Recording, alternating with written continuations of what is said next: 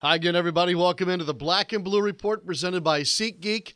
I'm Sean Kelly. Great to be back in Studio B here at Airline uh, Drive, the Ochsner Sports Performance Center. We've been out and about and hither and yon and road Black and Blue Report, home Black and Blue Report, from the home Black and Blue Report, but we're back in the studio today. And we kind of get back to the basics as well as we, uh, we enter this next portion of the schedule for both the Saints – and the Pelicans, and we're going to lean on two of our favorites today.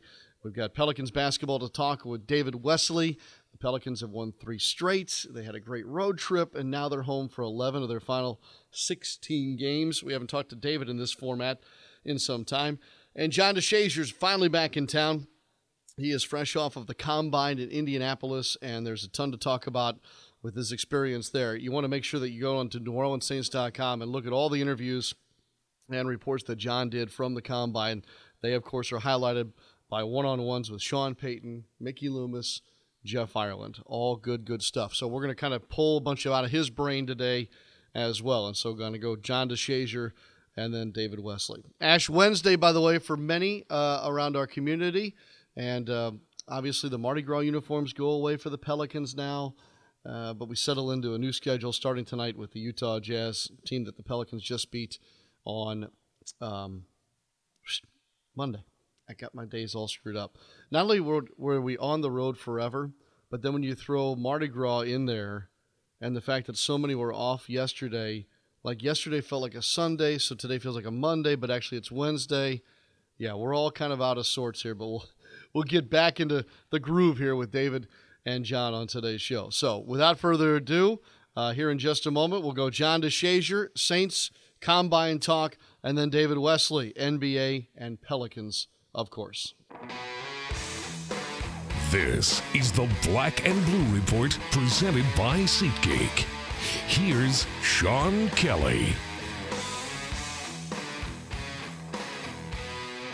John DeShazier from NewOrleansSaints.com steps into Studio B for the first time in a while. Or maybe you've been here and I just haven't. You and I haven't been in the same room in forever. I feel like I've been gone for about a month now. That might be exaggerating, but I kind of feel like I've taken a, a, big hiatus in the middle of the season, like I'm Carmelo Anthony and somebody sent me away or something. I don't, I don't know. We're signing you for the rest of the way. Your playoff eligible. Yeah, I got a 10 day on yeah. Uh, he's fresh back from the combine. That's what we want to kind of put a bow on today. Uh, John, every time I looked up, you were interviewing somebody Sean Payton, Mickey Loomis, Jeff Ireland. And so I wanted to sit you down and and start to glean what you took away from those interviews and what you saw while you were in Indianapolis last week. Well, mainly, um, what you learn from Mickey and Sean is basically it's a it's a hand in hand process with the combine and the player evaluation in terms of looking at rookies, but you really want to see what the team does in free agency before they go into the draft because a lot of times they'll fill several holes. Uh, in free agency before they go into the draft, you have to remember last year uh, they picked up Kurt Coleman at safety uh, in free agency. They managed to pick up Demario Davis in free agency. So a lot of times you're able to fill the needs uh, that way instead of going to the draft. Because if you go into the draft with a need as a, at a at a certain point, then you're probably going to be reaching for maybe sometimes you reach for a guy that you, might not be evaluated as highly as where you pick him. but you have to take him because you have a need. Uh, so they're trying. They're going to try to fill it out that way. But you know, you learned um, the defensive line uh, was supposed to be the strong point in this draft. And if you look at the combine highlights and if you put any stock in those, defensive linemen uh, had a pretty solid uh, workout day. Um, so that's something that the Saints are looking at. Um, I think Coach Payton mentioned uh, tight end being an area, and that's you know obviously something that they're going to have to look at with Benjamin Watson retiring, and, and you're not knowing the status of Michael Hoomanawanui on this team.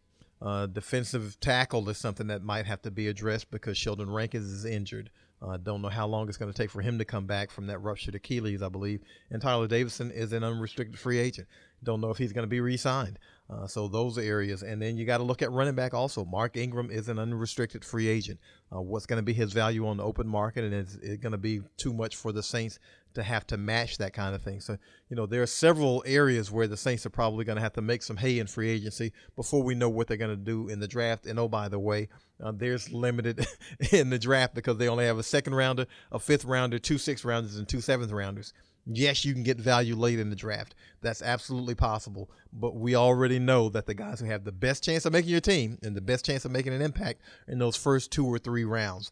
So, you know, there, there's a lot of work to be done. Yeah. So with that being said, did you feel like it was business different or business as usual for the Saints? I kind of felt like it was business as usual because you know, and and after all, after I say all that, the Saints have less holes to plug than this offseason than than probably they had in the last two three years. Because if you look at it on paper, uh, they look pretty set at most positions. You can say they probably could use some help at wide receiver based on what happened down the stretch of last season. Uh, we just mentioned the Mark Ingram situation. Uh, we mentioned the defensive tackle situation. But all in all, uh, there are starters and depth returning at each of those positions. Uh, I know it's a luxury to say you need a running back because of Alvin Kamara, but you do need to split that load in the NFL. And we've seen from what Alvin Kamara and Mark Ingram are able to do in tandem how valuable it is to have two guys at that position. Um, but other than that, man, it, it looks like the Saints are really deep uh, and they've got a lot of guys coming back who had really good seasons last year. Uh, they were the number one seed in the NFC, so now you just want to see those guys improve. And obviously, you got to again, you got to bolster it some in the draft and in free agency. Yeah, um, I don't think you'd be surprised if the Saints went after a first round pick. Do you? I wouldn't be shocked, but there isn't a lot, lot, of capital to, to do that with. I mean, they'd have to, you know, probably give away some future picks or maybe maybe players uh, that they want on this team. And so I don't necessarily know that they jump up into the first round because again, there aren't any. I don't I don't see the Saints having a gaping hole. You know, like last year when when Coach Payton said they needed an edge rusher, they needed an edge rusher, so they went up and got Marcus Davenport. Now he got hurt and it didn't work out quite as well as they wanted it to. But at that time, yeah, for now, yeah. for now. But at that time, yeah, that was a pretty gaping hole. I, I, think the only, if I said a gaping hole, I would say probably at tight end uh, with Benjamin Watson again retiring and Josh Hill's returning, and you've got you know Garrett Griffin and some other guys, you know Dan Arnold who contributed some, but they do they have a one guy? You know now Rob Gronkowski's don't fall off trees, so it's hard to find that kind of one guy. But do they have a guy that they feel really good with uh, as a pass catcher and as a blocker, as a, as a dual threat at tight end? I, I would say you know that and, and the Mark Ingram situation because everything else looks pretty safe. Now, let me back up because if you look at the safety position, you've got Vonn Bell, you've got Marcus Williams, you've got also Chris Banjo. Uh, there's going to need to be some help there because Kurt Coleman was released. Uh, that you know contract didn't work out as well. You know his production didn't work out as well. So, and there are a lot of free safeties and light safeties on the market. Mm-hmm. So you know that could be an area where they could go and, and, see about getting some help in free agency. But a lot of those guys might want a lot more money than the Saints. You know are willing to dedicate to a backup safety because you know whoever it is, they ain't going to start in front of Marcus Williams. Probably ain't going to start in front of Vonn Bell the way he's playing and if you can get back a healthy uh, Patrick Robinson to play your nickel, uh, if you can maybe re-sign a PJ Williams who played nickel extremely well, uh, then you've got some some depth in that secondary to where you don't have to reach uh, and, and, pay big money to a guy. Yeah. All right. So it it does seem like, like you said, normal. Let's see what free agency brings. yeah, it, it really, it really does. So, I mean, I think yeah. good teams go in there and say, okay, who can we get in free agency, veteran wise, to plug our needs, and then we'll go after the best available quote unquote guy in the draft. Yeah, and that would be the only thing I would say is that maybe less so of a position, but maybe there's a guy that they think would be a great, great fit um, yeah. and then you go and you try and acquire him before somebody else does. Yeah, and that, that's and that's possible. Yeah. That's possible. But again, you know, you got to spend some capital to get up there to get him because they're in the second round, so they're going to have to. And the first round draft pick has has value, as we've yeah. seen when what we saw when the Saints moved up last year to get to get Davenport. Uh, there's some uh, value attached to it, to, so they're going to have to be able to pay the freight to to get there. There's a lot of things that happen at the combine, the interviews, you know, the the networking of course, and then there's the, the measurables and everything else. Some have said, though, John, that the, the combine as it, as it exists right now should go the way of the dodo bird, that it's it's uh, antiquated and and whatnot. I I don't know if I can get behind that argument. Well, I mean, look, here's here's the argument in favor of that. In favor of getting rid of it. In favor of getting rid or of it. Redoing uh, it. Okay. Uh, redoing it, revamp it, how you want to do it. A lot of th- what you get out of the combine, guys running 40s and, and everybody, you know, giving. I, I think it, you know, when there was mystery, when you didn't see guys, you know, the workouts on TV, you know, it was a whole lot more sexy. But now you look at it and think about it. A guy runs a blistering 40 uh, at the combine who hadn't done that and hadn't shown that during the season. Do you take that and say, okay, well, instead of a third rounder, maybe we should make him a late first rounder? Or you do do you go to the tape that you've been watching all season long? You know, that's the thing. Uh, when guys get in there and you see their measurables, if a guy is six one and a half instead of six three, is that really going to be that big of a difference The way you say, well, you know, he was a top 15 pick. Now he's going to drop down to 45. You know, so from that standpoint, I'll look at it and say, okay, it, it's a little bit antiquated. Now, the the valuable part of it, and I think coaches will will tell you that, is the interview process. But again, these these interviews are like speed dating. They're 15 minute interviews, and you're going around the clock trying to get interviews. So it's like you know the next guy sits in the chair, and then he gets up, and then the next guy gets in the chair. It's speed dating, and then on top of that, these guys and their agents and their representatives are so smart now. You prep for those. You know exactly what's coming. So unless you are a complete and total idiot they're going to put you on the board and have you draw up some plays. they're going to ask you some questions and probably see what you're thinking. But you know, it's going to be real hard to to fail in that situation, especially fail enough to where a team that likes you is going to say, you know, we got to take him off our board. You know, a lot of times you'll find out more after the combine from a player because I think then coaches and scouts have talked to their college coaches have talked to their teammates, you know, those kinds of things. That's the background information you're going to get. You ain't going to get much in that 15 minute, no. you know, dating session. You, you're going to get everything you want on the background, you know, when you spread out and get back to that kid's campus and talk to some of the people who've been around him for a lot. Trying to figure out which is less effective, congressional hearings or those combine interviews. Ooh, that's a that's, that's a, a toss up right there. that's a toss up. Yes. Uh, another thing that happens in Indianapolis during that same time is the start – of the competition committee's annual work. Now that means something. yes. So Sean Payton's on that committee. Um, you talked to Sean Payton, and I know that you talked to others that cover the league. So where are we? What do you think? Give me the give me the entry into that conversation. The thing that seems to be getting sexy and getting some some some footage, maybe I think I think it's the Ravens who kind of pronounced the, the sky official, sky judge. Yeah, the sky yeah. judge, and and that I think can gain some traction in the NFL because look, there's going to have to be something done. You can't have a situation like what happened to the Saints in the NFC Championship game happen again. That cannot happen again. And, and the thing about the NFL, at least my opinion, is the pride that that I don't want to say arrogance, but the pride that that's going along with this because look, the CFL has replay on pass interference calls. It can be done. But I guess the NFL is saying, well, we don't want to steal some. A good idea is a good idea. I don't care where it came from. It doesn't matter where it came from. If it's a good idea, take it. All the teams are. Yeah, and, and that's how we get yeah, trends in the league. Yeah, and it's a very good idea. So I don't know why the NFL feels like they got to drag their feet and you know, oh, we just gotta look. If it, if the if the CFL figured out how to make it work, then you can figure out how to make it work the exact same way the CFL is.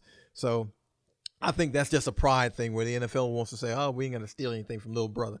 Look, anybody who's got a little brother in real life and a little brother who has something that they want, they've stolen it from the whole life. So, so you know, you take a good idea and you run with it. Uh, the Sky Judge seems to be workable, and a lot of thing, a lot of that is, you know, when you get in that situation, and now it's you know how do you curry the votes because you know now you got to go out and do a little selling and make sure. But I, I think enough teams saw that to say you know there, but for the grace of Tagliabue, go I, and it can happen to me. You know, and if it happens to you, it's too late now to say you know what, hey, we should have done that three years ago. Uh, do it three years, do it right now, and then you won't have to worry about that in the future. So let me get this right. Canada has universal health care and replay on pass interference, neither of which we want. Two very good ideas. Two very good workable ideas. I've been watching too much cable news. two very, yeah, you sound like Rachel Yeah, over there, but yeah. two very good workable ideas that can easily be implemented. And for some reason, it's like, nah, that's yeah. but what- There's nothing wrong with stealing a good idea from somebody else. That's all I'm saying. I agree. I agree. What's next on the calendar, football wise? Uh, next on the football calendar is the owners' meetings, where they will actually go into the adoption of the Sky Judge or um, modifications of replay or whatever they want to call it. That's where it will happen, and that'll be in Phoenix, uh, March 24th through 27th. So that's where we're really getting to the meat of you know whether or not this takes. Uh, I think again, it sounds like it's too easy and makes too much sense to not go through, but we're dealing with 30 NFL teams and 30 owners, and you know you just don't know. Are we done messing around with the kickoff? I think, Okay. um, uh, you know, all the life has been taken out of it, so I don't know what else you can do to it. I mean, other than just say, you know what, we're not going to kick it off at all anymore. Each team's just going to start at 25 and be done with it completely. It's almost been abolished, almost. I mean, you've got to have a guy back there that you really like a lot to where you can say, okay, if it doesn't go out of the end zone, you've got permission to take it out from nine yards deep. Because if you take it out nine yards deep and you return it to the 17, that's a 26 yard return. That's pretty good, but you didn't get to the 20. I'm with you. I know. Alliance of American Football, no kickoff. I don't Um, care for it, but that's okay. Yeah, I'm, look, the NFL is doing everything it can to go that way without saying we just not we, we're just not going to kick it off. But everything they're doing is leaning in that direction to where they just don't kick it off. I agree. All right. Just one more thing to take away from football. Yeah, Foot. Foot. F O O T. Yeah. O O T. yeah. Okay, I'm in a better mood. I don't, want people to think I'm in a salty mood. I've been kind of contrarian to some. I'm been I'm in a great mood. Okay. Great to have you back. Good to be back. Yes, sir. Thank you, John. Anytime. We turn our attention now to the Pelicans and NBA basketball, and we have a little throwback on this Wednesday, a little Wesley Wednesday, as David Wesley, analyst for Fox Sports New Orleans, kind enough to join us and talk about the Pelicans coming off of what you'd have to consider an extremely successful road trip. They've won three in a row, and I think five of their last eight, as a matter of fact. David, great to have you back. Well, it's good to be back, and um, yeah, the, the Pelicans are doing rather well, um, especially a team that struggled on the road. They went out and got three straight road wins, and that's always a, a good thing. How did they do it, David? Well, I, I think one is effort. Um, it wasn't consistent effort, but it was effort enough, and you know that that mindset that we're not going to quit, we're going to keep playing, uh, and a lot of contributions from a lot of different sources. Uh, you know, I when I think of that win, I think back to as well as Jrue and Randle played. Um, Kenrich hit the big three on the on the wing, and it was like, okay, they're they're right there. There's a chance. And even when I thought they were trying not to lose that last game, they made plays, and and that was one thing that they didn't have early in the season, making plays on the defense and offensive end, uh, and they and they certainly started doing that here lately. David, in some ways, have they adjusted to a new normal?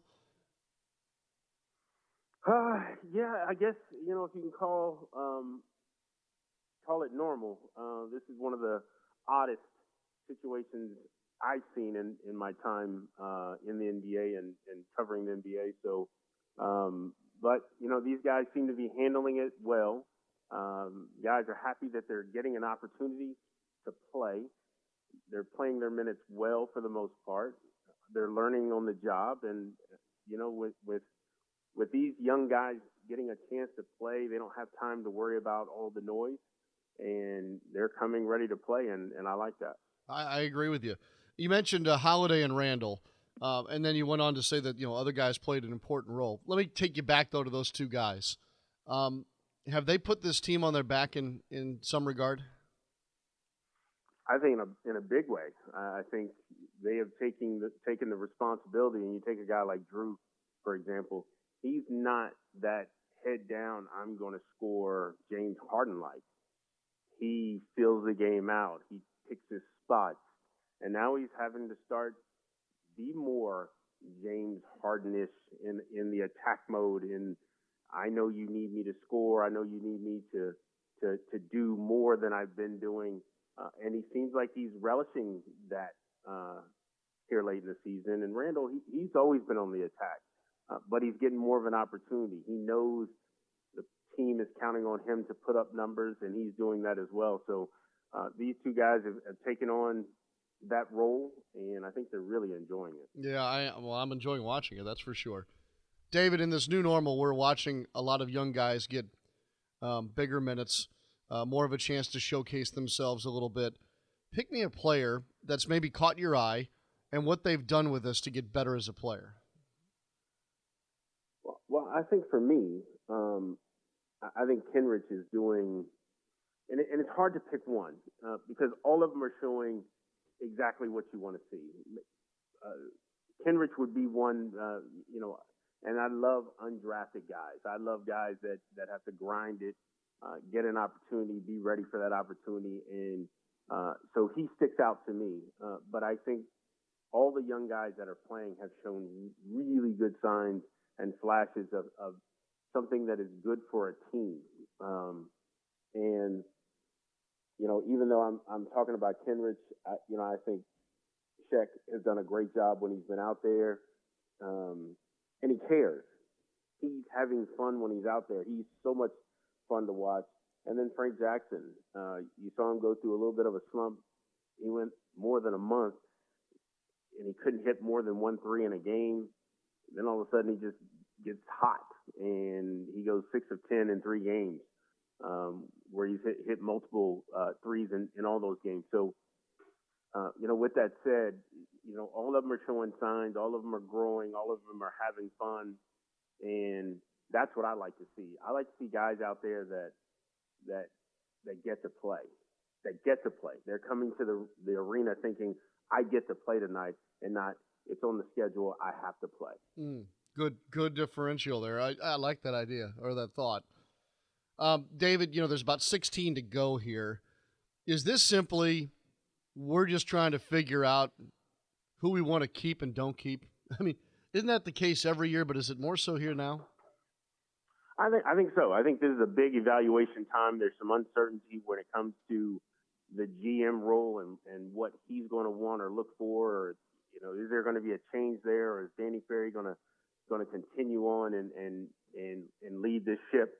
Uh, but yes, more so because of that, these guys are you know, basically out there showing the NBA I belong and this is what I bring to the table. And that can be scary or it can be fun. Uh, I, that's my, that's my come into the league. Every night I felt like I had to prove that I belong. And when you have that and that is your focus, that you are just proving that you know how to belong or proving that you belong. And that also says not I'm gonna go out here and get 20. It says I'm gonna make the right plays.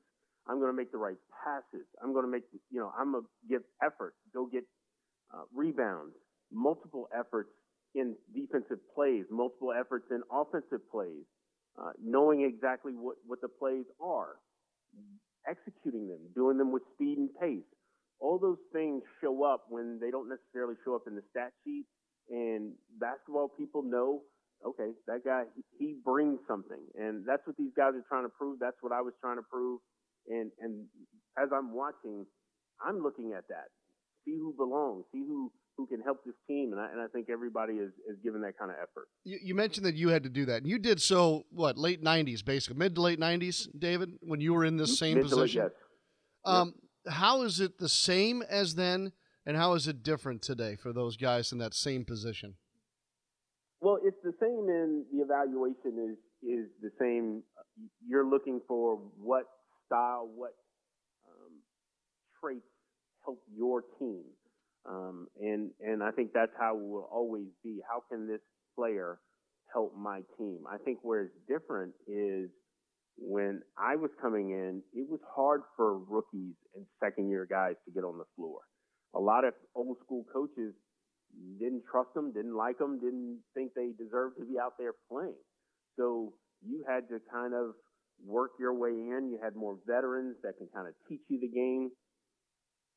This era is more young guys we're going to develop you. We're going to get you out there, learn under fire. Um, and you see a lot of guys in the lineup and then they're out of the lineup, in the lineup, in the rotation, out of the rotation. Um, and they give them a chance to learn. Now the D League is available where you can go get guys reps, whether they're hurt or they're not quite ready yet. Um, and, and they have more of an opportunity. And then when you play in a system like Alvin's, where there's a lot of shots, a lot of possessions, a lot of guys get a, an opportunity to shine. Whereas the Pelicans averaging 116 in my day, everybody was averaging high 90s, low 100s. So there weren't as many possessions, and there wasn't an emphasis on let's see how many possessions we get. It was more let's make this possession a good one. Mm, okay. Um, are you in the mood to role play? I'll role play. Oh yes. Gonna need some music, perhaps. Let's do it. Let's finish on this. David, I'm gonna play. You play you, um, and I'm gonna play the role of a fan who says, "I'm not so sure. I want to go to any of these 11 home games remaining." I mean, the Anthony Davis thing. I don't know whether to boo or to cheer, or when he's gonna go or when he's not gonna go. And uh, David, they can't make the playoffs, and and and all this. Um, what would you tell that fan about these 11 ra- remaining home games? Well, one, when it comes to Anthony Davis, it's your prerogative. Uh, my my thing with with fans, that's the fun of coming to a game. If you want to boo, boo. If you want to cheer, cheer. Um, if you still love him to death, fine. That is that is your prerogative. The only problem I would have is if he's walking off the court and you have something stupid to say. That's not necessary. But if you're up in your seats and you want to boo, do your thing. If you want to cheer, do your thing. But these last remaining games, you're getting a, a brand of basketball that is fun to watch. There's nothing more pure than guys playing for their basketball lives when they're out there and they're working hard and they're and they're grinding it out. And it shows in the last two games coming from a 19 point deficit to a, and a 17 point deficit. The 19 point deficit came off of a game where they played in Phoenix and now they're on a back to back. They feel good. We won a road game. Those guys could have killed. You know, we're down 19. Let's take the rest of the night off. And then, and not to mention, they beat a Denver team that was, you know, top of the conference, top of the league. Then they come back and play another good team that they're playing for their playoff lives. They're in the sixth position. Um, that game means a lot. They're really good at home. They get down 17 and they fight all the way back and win that game. This is fun to watch. This is this is you know I these last few games there were times when at the table I thought to stand up. I'm not supposed to be cheering, but it, it, it was it was that exciting to me. And if this kind of basketball isn't exciting to you, then you're really probably not a basketball fan. So, um, but I would say, come support, show love, and, and see where this team can go. I like it. I like it. A lot different than this time last year, uh, but still worth it. Absolutely. Um, Absolutely. And not to mention home games against Utah. And uh, by the way, Milwaukee, you're going to want to see that team in person. Um, oh, the, yeah. Yeah. The, the, the, Lakers will be here later at home. The, the Lakers, yeah. Golden State still um, come to New Orleans. So yeah. there's some there's some good games out there and some good talent coming in. And like I said, if you're a fan, uh, then you want to see these teams come in here and play this team. And I have no doubt in my mind that you'll you'll see a good game. Yeah, I agree with you. I agree. I'm glad we did this. Uh, and and role playing was fun. Yeah, I like it. I like it. David Wesley, Joel Meyers, Jen Hale on the television tonight, Fox Sports New Orleans, and the rest of the way. 16 to go as we come to you on this this Wednesday. 11 of them at home. David, enjoy it. Uh, I will too, because this team has shown us a little something over the last week or two that that gives us something to hang on to and uh, have fun with. I, I am in total agreement with you. Well, I, I'm, I, I hope the fans are, are getting behind this group. Uh, I know it's kind of a crazy time. You know, the media and, and everything is has um, you know made this a big story, but uh, I think if you if you like basketball, the real story's on the court. All right, I, I'm with you. Thank you, sir. Enjoy the rest of your day. We'll see you at the arena tonight. Yes, sir. Have a good one. There he goes, David Wesley, part of our double dip on this uh, Black and Blue Report Wednesday, Ash Wednesday. football and basketball for you. Thanks to David and, of course, to John DeShazier as well. I'm Sean Kelly. We'll see you next time here on the podcast for Pelicans and Saints fans, the Black and Blue Report.